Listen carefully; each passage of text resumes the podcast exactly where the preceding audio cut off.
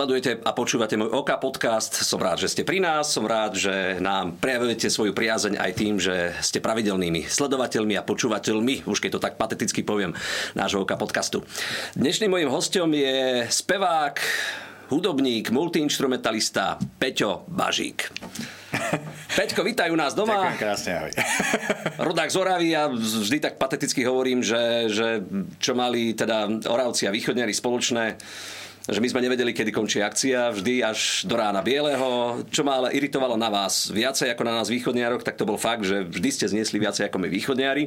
Tak som zvedavý, že ako to bude vyzerať dnes počas tohto podcastu.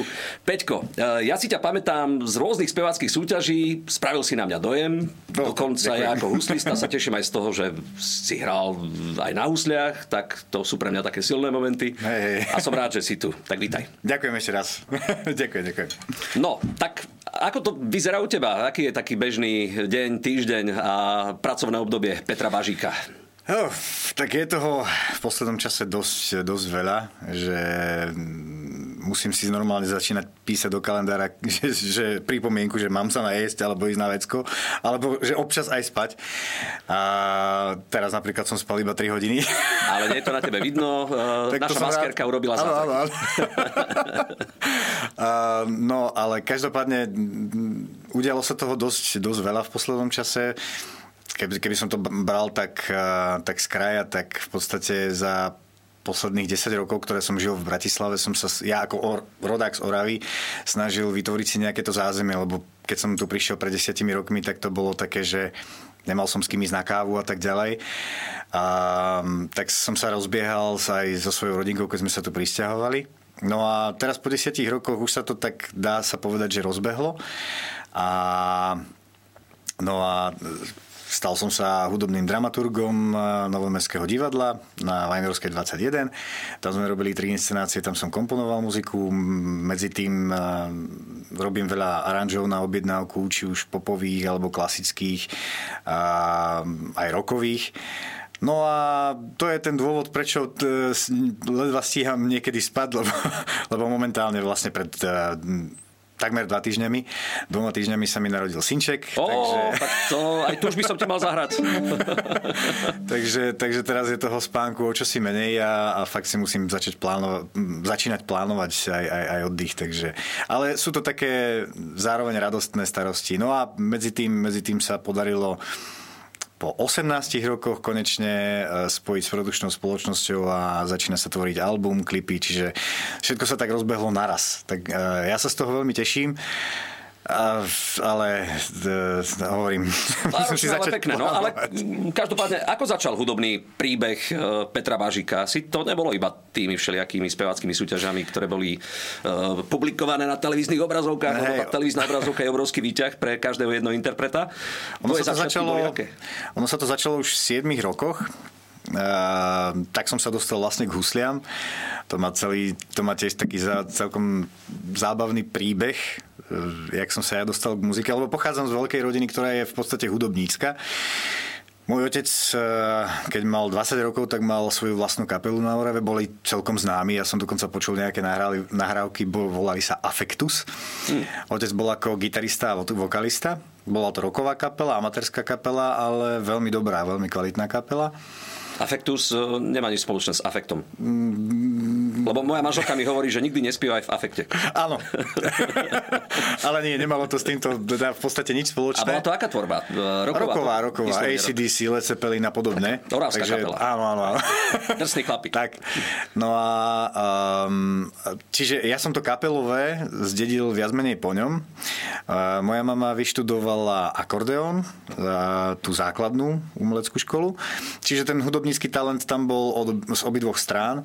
No a nás je sedem súrodencov, ja som presný stred, štvrtý, že mám troch starších súrodencov, troch mladších a všetci sme sa vlastne od malička venovali hudbe. No, väčšina z nás teda je, sú klaviristi a len ja a starší brat Dominik sme vyštudovali husle. No a ja premostím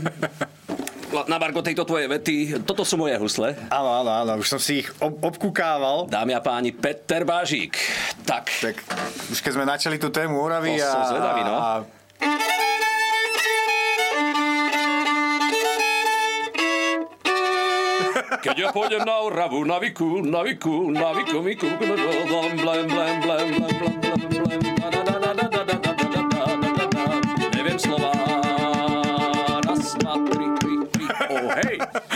Chytil som sa. Celkom zaujímavé duo by z nás bolo. Ale hej. Není všemným konec, jak říkají bratři z. České republiky. Uh, Peťo, ty si spomenul, že si momentálne dramaturgom v Novom mestskom divadle v Bratislave? Tak? Áno. A uh, k čomu máš ty bližšie? K aranžovaniu alebo vyslovene k tomu postaviť sa na pódium, spievať, uh, hrať a zabávať ľudí? Čo je pre teba tá taká komfortnejšia poloha? Mm, ťažko povedať, ono to spolu dosť úzko súvisí, a, lebo aj doterajšiu tvorbu, čo som si robil, mm, aj prvý album, aj všetky ostatné veci, tak a, som si tvoril kompletne sám. A, väčšinou aj textovo, na pár výnimiek mi pomáhali n- dvaja textári, respektíve traja. A, ale väčšinou v tých, tých, dá sa povedať, že v 90% eh, som si všetko tvoril sám. No a eh, čiže to dosť úzko s tým súvisí, že ten, ten keď, keď niečo komponujem, to už je jedno, či to je čisto hudba, alebo je to, uh, teda je to či, čisto instrumentálka, alebo je to pieseň, tak vždy to niekde nejakým spôsobom smeruje a ústi. A čo sa týka mm, pesničkovej tvorby, tak je to, je to ten krásny moment, že som od zrodu tej prvej myšlienky až do, do posledného finále, ktoré ja považujem to, že sa postavím na pódium a odspievam to, tam sa často stáva, že zabudám vlastné texty, lebo... Čítačka. No, hej, hej, hej, ešte.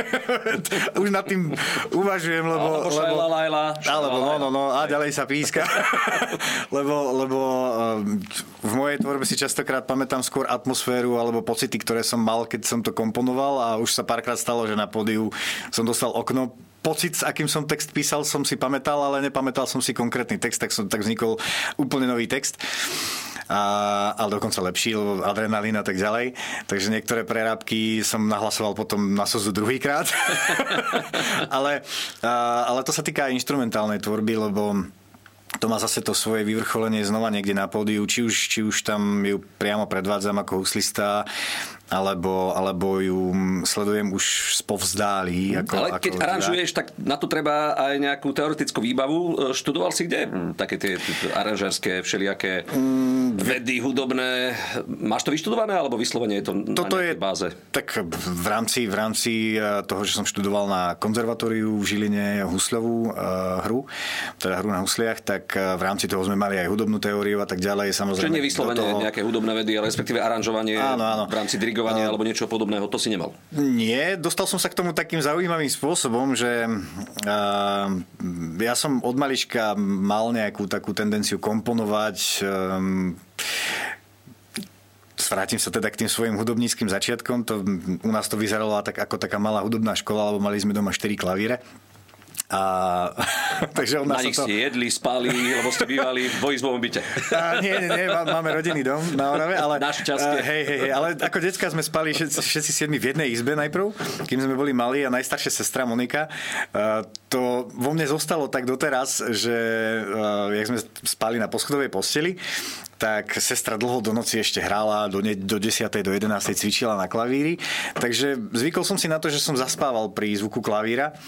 A keď som a, napríklad robil, keď som bol ako muzikant, one man show, keď som bol na lodi, tak som mal často problém, keď pri coffee time alebo tea time, tak to bol celkom problém, že som hral na klavíri a proste postupne som zaspával pri tom a som... Ale hral si ďalej. Ale hral som ďalej. Hral si ďalej. Áno, áno. som... Nie umenie zaspať, umenie hrať ďalej. Áno, áno.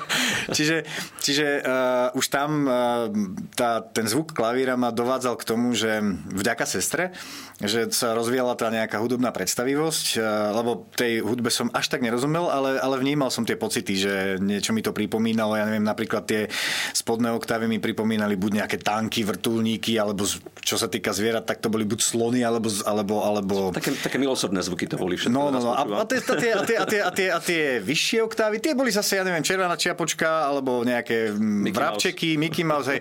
Čiže tá hudobná predstavivosť sa tam nejako začala objavovať a moje prvé hudobnícke alebo skladateľské začiatky boli práve o tom, že som si na klavíri tvoril príbeh, že sa stretol volk s karkulkou a medzi tým prišiel o oktávu vyššie nejaký, teda medved najprv s karkulkou, potom o oktávu vyššie prišiel volk a karkulka e, začínala dostávať strach a tak ďalej, tak bola už ona aj vo vyšších polohách, lebo mala, čiže také nejaké príbehy sa začali tvoriť už tam a, a také nejaké to skladateľské cítenie. No a vyústilo to do toho, že keď som bol na konzervatóriu v Žiline, tak uh, tam som začal aj pre svojich spolužiakov uh, komponovať veľa vecí, aj tá hudobná predstavivosť už fungovala, za- začal som sa venovať viac takým tým orchestrálnejším tvorbám, počúval som veľa, veľa klasikov, ja neviem, Verdi, Čajkovský, Rachmaninov a viac ma práve fascinovala tá veľkoleposť tých symfonických orchestrov. A, no a až to vyústilo do jedného momentu, kedy prebiehala akorát kompozičná súťaž slovenských konzervatórií o cenu Adama Plintoviča. A ja som proste strašne túžil, mal som v hlave jednu myšlienku hudobnú a počul som ju ako zborovú vec. A strašne som túžil potom počuť to naživo od nejakého zboru, že či, či sa to zhoduje s tým, čo sa deje v mojej hlave. Tak som to teda napísal a prihlásil som to do tej kompozičnej súťaže lebo som bol teda v tom, že teda sa to nejaký zbor teda musí nejako naučiť, aby tá nejaká odborná porota vedela posúdiť, či to ide ďalej, postupuje alebo nepostupuje. A na moje sklamanie, keď som zistil, že to vlastne nejaký štvrták len zlistuje pred porotou na klavíri, tú, tú, ten, tú partitúru, tak si vrajím, že dobre, tak sa k tomu nejak nedostanem. Ja som bol vtedy akurát predseda študentskej rady a zároveň... No. Bol, už tedy si bol funkcionár. Áno. A zároveň, zároveň vedúci uh, orchestra školského tak sme nacvičovali akorát v Dome umenia Fatra. Sme mali po dlhom čase kon, orchester konzervatória mal koncert v Dome umenia Fatra, to bola veľkolepá akcia, nacvičovali sme tam akurát a chýbal dirigent, ktorý som akurát zrovna aj dirigoval, lebo proste bolo treba. Takže tak som sa dostal aj k dirigovaniu a navyše moja sestra Monika a Palo, najstarší súrodenci, oni, oni vyštudovali dirigovanie, tak niečo som od nich pochytil. No aký máte vzťah k súrodenci? Sedem súrodencov je naozaj dosť v dnešnej dobe a ja si veľmi vážim tie mnohopočetné rodiny, pre mňa to vždy bola taká sila, keď hey, tie rodiny hey. boli mnohopočetné. Ste v kontakte? Ale áno, áno, áno, áno, ale už je to také komplikovanejšie, dokonca sme vydali ako vokálne septeto, Mm, dva albumy. Súrodenci? Áno, áno. B7 sme sa volali. Prečo nie A7? Tak... áno, áno, tak, eh, tak snažili sme sa B. A ináč B7 je celkom pekný. B hej, hej, ale je to celkom pekný akord. a, eh, ale ako vokálne septeto sme fungovali, ale viac menej ako deti ešte. Potom eh, chodili sme aj po rôznych kostoloch spievať a mali sme rôzne vystúpenia, ale potom už, jak sme sa začali... Mm, Každý sa vydal na nejakú inú cestu áno, áno, áno, tak, tak sme sa tak roztrúsili. Ani nie, že ochladli, ale už je celkom problém sa stretnúť, že teraz málo kedy sa to už stáva, ale stáva sa to o mnoho častejšie sa stretneme spolu na nejakej akcii a že, že je to pre nás také vzácne, že vieme byť na jednom mieste všetci siedmi. A, ale v kontakte samozrejme sme, aj, aj si volávame, aj, aj cez videohovory a tak ďalej, lebo mm. najmladšia sestra sa vydala napríklad do Holandska. A, potom ďalší brat Dominik, ten je tu v Bratislave, potom ďalší brat zostal na Orave, Monika učí na Žilinskej univerzite v Žiline. No ja som, ja som, ja pendlujem medzi Bratislavou a Topolčanmi, čiže sme tak roztrúsení, čiže naozaj každý má ten svoj svet, svoje pracovné povinnosti, svoje rodiny, čiže je trošku už časovo náročnejšie sa stretnúť. Nahral si niekoľko duetov s, s rôznymi speváčkami. E, s kým sa tebe tak povedzme najlepšie nejak spolupracovalo a spievalo? Viem, že sme tu mali Janku Kothajovú, áno, Jana áno, áno. Aj, s ňou máš spoločný duet. Áno, áno, áno. S, s ňou to bola veľmi, veľmi príjemná spolupráca.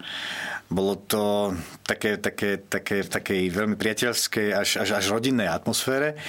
A veľmi som sa na to tešil, keď sme, v podstate ten duet vznikol tak, že, že ona prišla, to bolo pre mňa veľká, veľká čest, že Jana došla na moje fanušikovské stretnutie. To len tak mi napadlo, že správame si nejaké, nejaké stretnutie fanúšikov, že zaujímalo ma, že koľko z tých fanúšikov príde a bolo ich celkom hodne, čo ma uh, príjemne prekvapilo.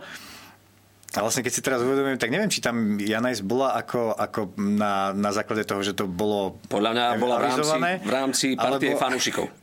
Ako... A vyťahol si ju z toho davu na Nie, práve že, práve, že, práve, že ona potom prišla za mnou. To bolo asi 30, nás, nás tam mohlo byť. A bolo to pre mňa veľmi milé, že som ju tam teda e, zbadal a potom po tom stretnutí prišla za mnou a že má takýto nápad na, na duet a že či by som do toho šiel a tam to vlastne vzniklo, že jasné, prečo nie. A aj mi to tak trošku zaspievala, v sluchadlách už mala nejaký klavírny náčrt, že asi ako by to malo ísť. Um, hneď sme si sadli, aj, aj tónina bola super, viem, že jasné, tak poďme do toho. A keď potom prišla tá prvá nejaká textová zložka toho, tak um, to som absolútne bol jasné, že áno, lebo som taký rodine založený typ, takže bolo to aj pre mňa také, také veľmi príjemné. No a potom, keď som šiel za nimi do štúdia v Prešove, Prešov však, v Prešove majú. Tretie najväčšie slovenské no, mesto. No, no, no, no. Tak, uh, tak to bolo, tam, tam naozaj, tam to bolo, tam to bolo veľmi, veľmi príjemné a, a tešil som sa z toho, že, že takéto niečo pekné vzniká. Pred nahrávaním toho podcastu si spomínal aj spoluprácu so Sisou Sklovskou. Áno. Je to živel, ak sa tebe spolupracuje so Sisou, pretože ja na ne obdivujem tú životaschopnosť, energiu, ktorú v sebe má. Áno, áno, to sme dvaja. to sme dvaja, áno. E, Sisa, Sisa je obrovský živel. To je... To je, to je tsunami. že že um, u nej, u nej je, je, on, ona je pre mňa zdrojom inšpirá, inšpirácie, čo sa týka tej životnej energie naozaj, že, že vždy s úsmevom a napriek tomu, že to v živote nemala ľahké, aj keď to možno častokrát tak môže pôsobiť, tak uh, ja ju považujem za veľmi silnú ženu, ktorá naozaj mm, cez všetky úskalia proste ide ďalej, ide za svojim snom a, a stále na sebe pracuje, čo je naozaj obdivuhodné. A s ňou sa mi spolupracovalo takisto veľmi, veľmi dobre, lebo tiež študovala na konzervatóriu v Žiline. Dokonca oproti triede, do, do, do ktorej som ja chodil na husle, presne oproti triede, našej mojej triede mala tablo. Takže som, už, stretá, už vtedy som ju stretával každý deň. a, no a tak sme, keď som bol, keď som bol vlastne v X-Factore, tak, som, tak sme si veľa, veľa z e, príbehov rozprávali práve o konzervatóriu a študentských časoch. Čiže bolo to veľmi také tiež príjemné a už a hneď do začiatku sme sa brali vzájomne ako, skôr ako kolegovia, ako, ako, ako mentorka a nejaký ako, a, a žiak. Takže bolo to znova v takej priateľskej atmosfére. A ja sa každú vlastne nejakú takúto spoluprácu snažím udržiavať v takej priateľskej atmosfére.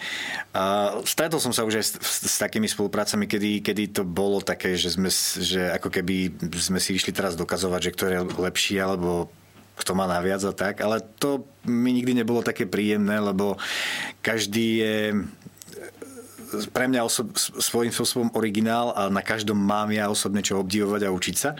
Čiže ja, ja som za každý... Mám takisto podobný názor, lebo ak si s niekým na jednom pódiu, tam už nemá zmysel teraz ukazovať, kto je na tom pódiu lepší, pretože trpí divák. Áno, áno, Ako náhle raz stojíš s niekým na jednom pódiu, mal by to byť jednoliatý celok, vtedy, áno, vtedy áno, to nemá tú energiu, tú, tú synergiu, ktorá, ktorá potom vyžaruje na ľudí.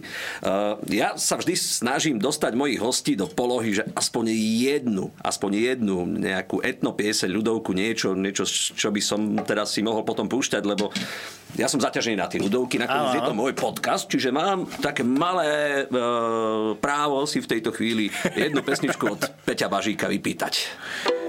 Co to bude? no tak poďme, existujú dve krásne skladby, ale dáme si jednu takú, takú reskejšiu. No, tak, povedz. E, na Orave dobre. Toto pozná celé Slovensko. A v čom to chceš?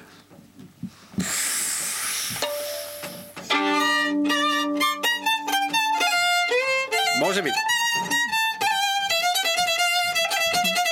Na Orave dobre, na Orave zdravo. Na Orave dobre, na Orave zdravo.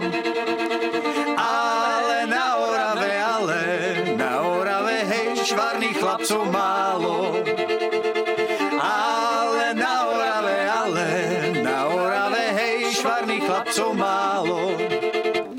Švarných chlapcov málo a ľúbiť sa bránia. Švarných chlapcov málo aj ľúbiť sa bráňa.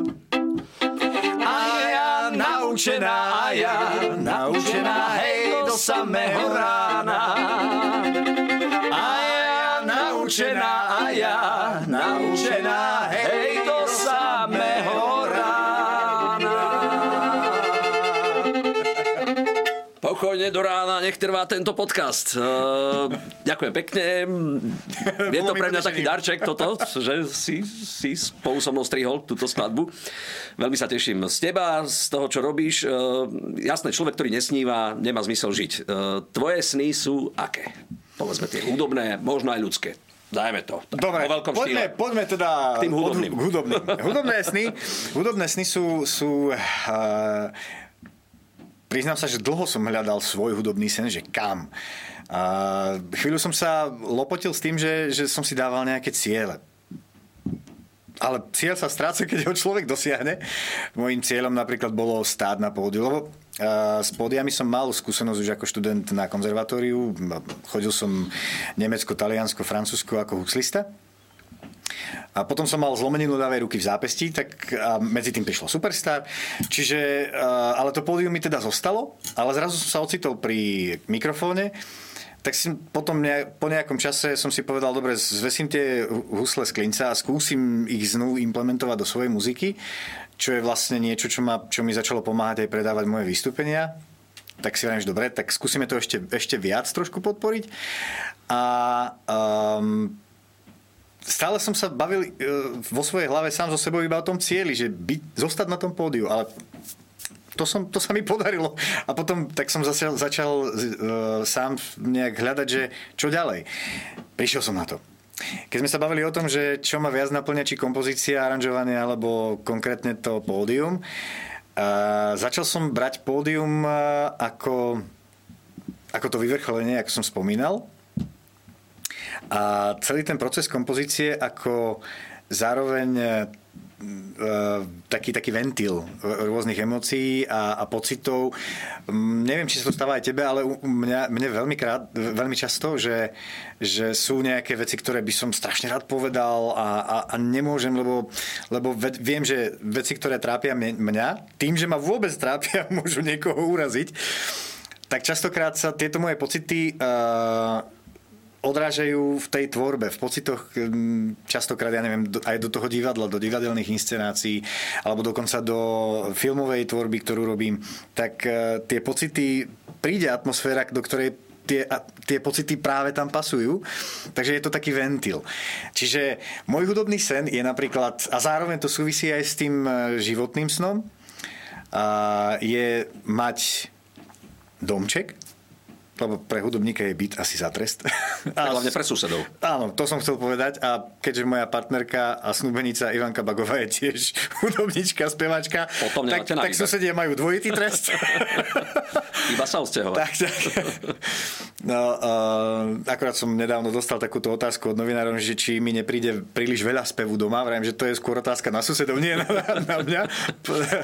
A, takže chcel by som mať domček, kde by som mal, kde by som mal tú svoju rodinku a zároveň uh, svoje malé štúdíko, takú trucovničku, kde by som, uh, ale ten psychologický uh, taký, tak, tak, ten to oklamanie, psychologické oklamanie, lebo už som si to vyskúšal mať doma, však na, na Orave máme rodiny doma a tak ďalej, ale mať doma štúdio pre mňa nie je, nie je, ten, nie, nie je ten efekt toho, že idem pracovať.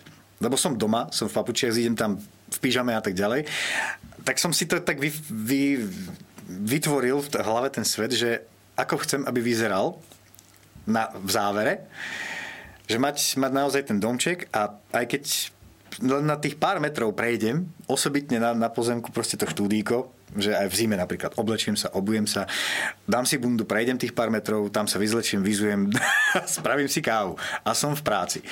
Čiže toto je taký môj, taký môj sen, že takto, by som, takto si viem predstaviť, ja neviem, svoj dôchodok, že robiť tam tú svoju filmovú hudbu, hudbu do dajme tomu do, aj do hier alebo, alebo do divadelných inscenácií, lebo to je pre mňa to také, kde sa naozaj najviac odventilujem a kde nevnímam, ako plinie čas a zároveň mám z toho obrovskú radosť. A s mojou partnerkou, s Ivankou Bangogovou, tam je to práve, našiel som tú symbiózu toho, že prísť napríklad aj z koncertu, kde je, ja neviem, 2000-3000 ľudí pod pódium a, a skandujú tam a, a pýtajú si ďalší prídavok a tak ďalej, je krásne, ale prísť domov a nemať tú radosť komu odovzdať, je ubíjajúce. Čiže nájsť človeka, ktorý tú radosť dokáže s tebou zdieľať a tešiť sa s tebou, tá radosť sa zdvojnásobí. A v tomto smere, keďže patrí medzi tých, tú vrstvu umelcov, ktorí ten svet aj tvoria, tak tá radosť sa z 10 násobuje. Keď sa mi podarí nájsť, ja neviem, dokážem sa tešiť už len z toho, že mi začne pískať, ja neviem, mikrofón a zrazu zistím, že mi to sedí do tóniny toho, čo potrebujem a že sa mi to aj dokonca zvukovo hodí. A toto sú veci, ktoré napríklad Ivanka vie oceniť a teší sa z toho so mnou. Čiže viem si predstaviť tu, tak, tak si predstavujem ten svoj nejaký, ten, ten záver života, že má tú symbiózu toho, že aj tie deti, že nejakým spôsobom uh, dokážu vnímať ten tvorivý svet, lebo pre mňa osobne to umenie celkovo, nie len, nie len hudobné, ale aj výtvarné alebo akékoľvek iné umenie je niečo, čo dá sa povedať, ja by som to povedal takto. Uh, s takým pátosom možno. Pokojne. Že, na záver sa to hodí. Áno, že, že umelci e, sú a mali by byť viac menej takými hrdinami. Hrdina, hrdina m, možno nemusí byť stále na obraze, aj keď je to dôležité, ale ide o to, že hudobník alebo umelec dáva a mal by dávať e, poslucháčom, keďže hudba lieči a umenie celkovo lieči, a mal by dávať určitú náplň do duše človeka. A keď človek dostane do duše nejakú náplň, tak e, dostáva nádej.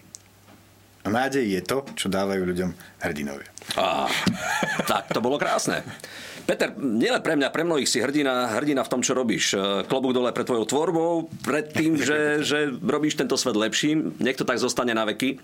A nech ťa aj naďali teda môžeme vidieť buď v polohe aranžéra, alebo aj, aj toho showmana, ktorý je na pódiu, pretože toto je veľmi také, také povedal by som, osviežujúce. Ďakujem, Ďakujem za tvoj čas, za to, že si a verím, že sa čoskoro uvidíme. Ďakujem, teším sa.